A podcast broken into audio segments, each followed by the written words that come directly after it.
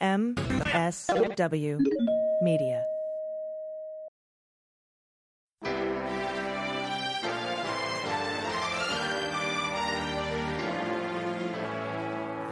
So, to be clear, Mr. Trump has no financial relationships with any Russian oligarchs. That, that's what he said. I, I, that's what I said. That's obviously what the, our position is. I'm not aware of uh, any of those activities. I have been called a surrogate at a time or two in that campaign, and I didn't have not have communications with the Russians. What do I have to get involved with Putin for? I have nothing to do with Putin. I've never spoken to him. I don't know anything about him other than he will respect me. Russia, if you're listening, I hope you're able to find the 30,000 emails that are missing. So, it is political. You're a communist. No, Mr. Green. Communism is just a red herring. Like all members of the oldest profession, I'm a capitalist. Hello, and welcome to the MSW Book Club. Uh, hey, Dana, how are you? I am good. I am good. It's another, this is, we're into the book. It's intense, but we've got a, a quick, sort of a quick one today. It's a very, very short episode, uh, but I do have some good news, Dana. Our next book club series will be, uh, we've just confirmed, it's going to be Alexander Vindman's book, Here yes. Right Matters.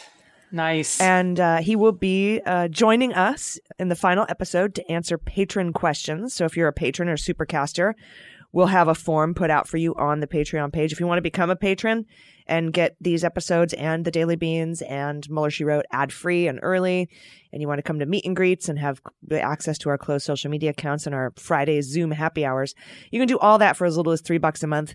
And we are bringing back, Dana, our patron sponsoring patrons program, where for just 36 bucks, you can buy a year long subscription for somebody who might not be able to financially swing it right now. So I love that. And a lot of people are doing it. The last time we did this campaign, Dana, we had over 500 people donate one year subscriptions. That's amazing. People are so sweet. They're good. They're little, they're little angels. They're little podcast angels.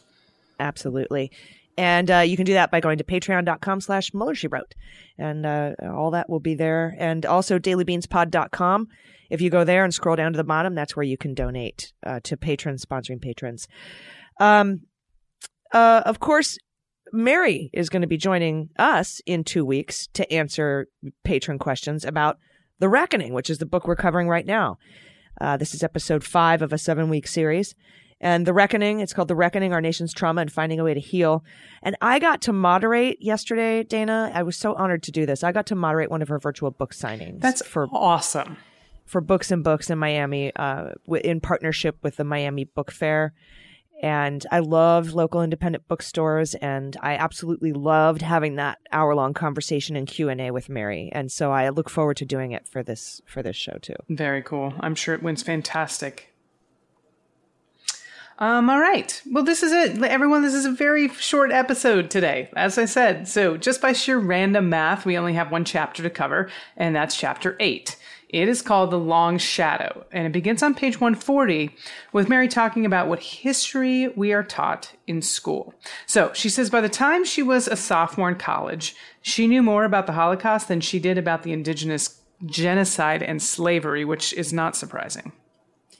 Yeah, and this is a powerful message, and I spoke to her about this last night because um, myself and most people I know didn't learn, for example, about the Tulsa massacre until Donald tried to hold one of his Klan rallies there on the anniversary of the Tulsa massacre in Tulsa. Mm-hmm.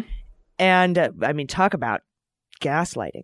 And Mary says the message she, you know, received at school was that black history isn't our history. It is not her history. And and she quotes one of my favorite authors, Toni Morrison. She says, "In this country, American means white. Everyone else has to hyphenate." Oof, and it's true. gut African punch, American. Right? Yep. All, yep, absolutely. And Mary then draws the line for us from slavery and Reconstruction through Jim Crow to the overlapping crisis of the school to prison pipeline and the incarceration of black men and the epidemic, and she calls it an epidemic, of police murders of innocent black men, women, and children and how that all goes largely unacknowledged by those who have, and this is another quote, have the luxury of pretending that such injustices don't have an impact on their lives. Yeah, on on and on our lives too, right, Dana? Because uh, you know, an injustice anywhere is it's an injustice to all of us, Yeah. right? I mean, uh, you know, Mary and I were talking last night about how, you know, if we just if white people would just realize how much we lose, you know, by uh, by this behavior, by this systemic racism, by you know, um, through these injustices, it, we would immediately stop. like, And I do think it falls more on the other side. That's why it's always been, you know, Democrats were the party of we, and Republicans historically have been the party of me. Yeah. Yeah. And I'm reminded of the wall to wall media coverage right now of Gabby Petito, right? Yeah. Wall to wall. Yet over 6,000 Indigenous women, children, and two spirits go missing every, you know, this year uh, or murdered. And no one covers any of it. Um, and Mary points out here with regards to reparations that most of white America thinks that time has separated us enough from slavery and slave owning to exonerate us from being part of the problem. Right. But uh, newsflash, it, it, it hasn't. Absolutely not. And that, that belief has actually taught us uh, since that was since we were kids. We've been taught that that this belief that there's a color divide that the Black history somehow isn't American history. This is a crucial mistake, and we're paying for it now because our democracy is hanging by a thread because of hate, xenophobia, racism, and obviously those in power that seek to exploit our great weak- weaknesses. And uh, that is our great weakness. Yeah, uh, and it's it's a it's a wound that hasn't healed. It's a trauma that hasn't healed. It's something that we've never we haven't dealt with, and we need to.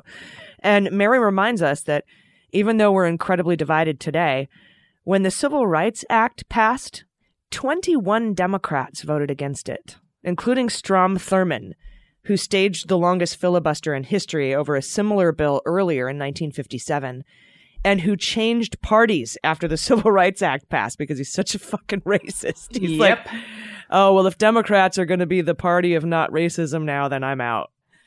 And, uh, you know, it took 350 years for Americans to decide on paper that black people were equal.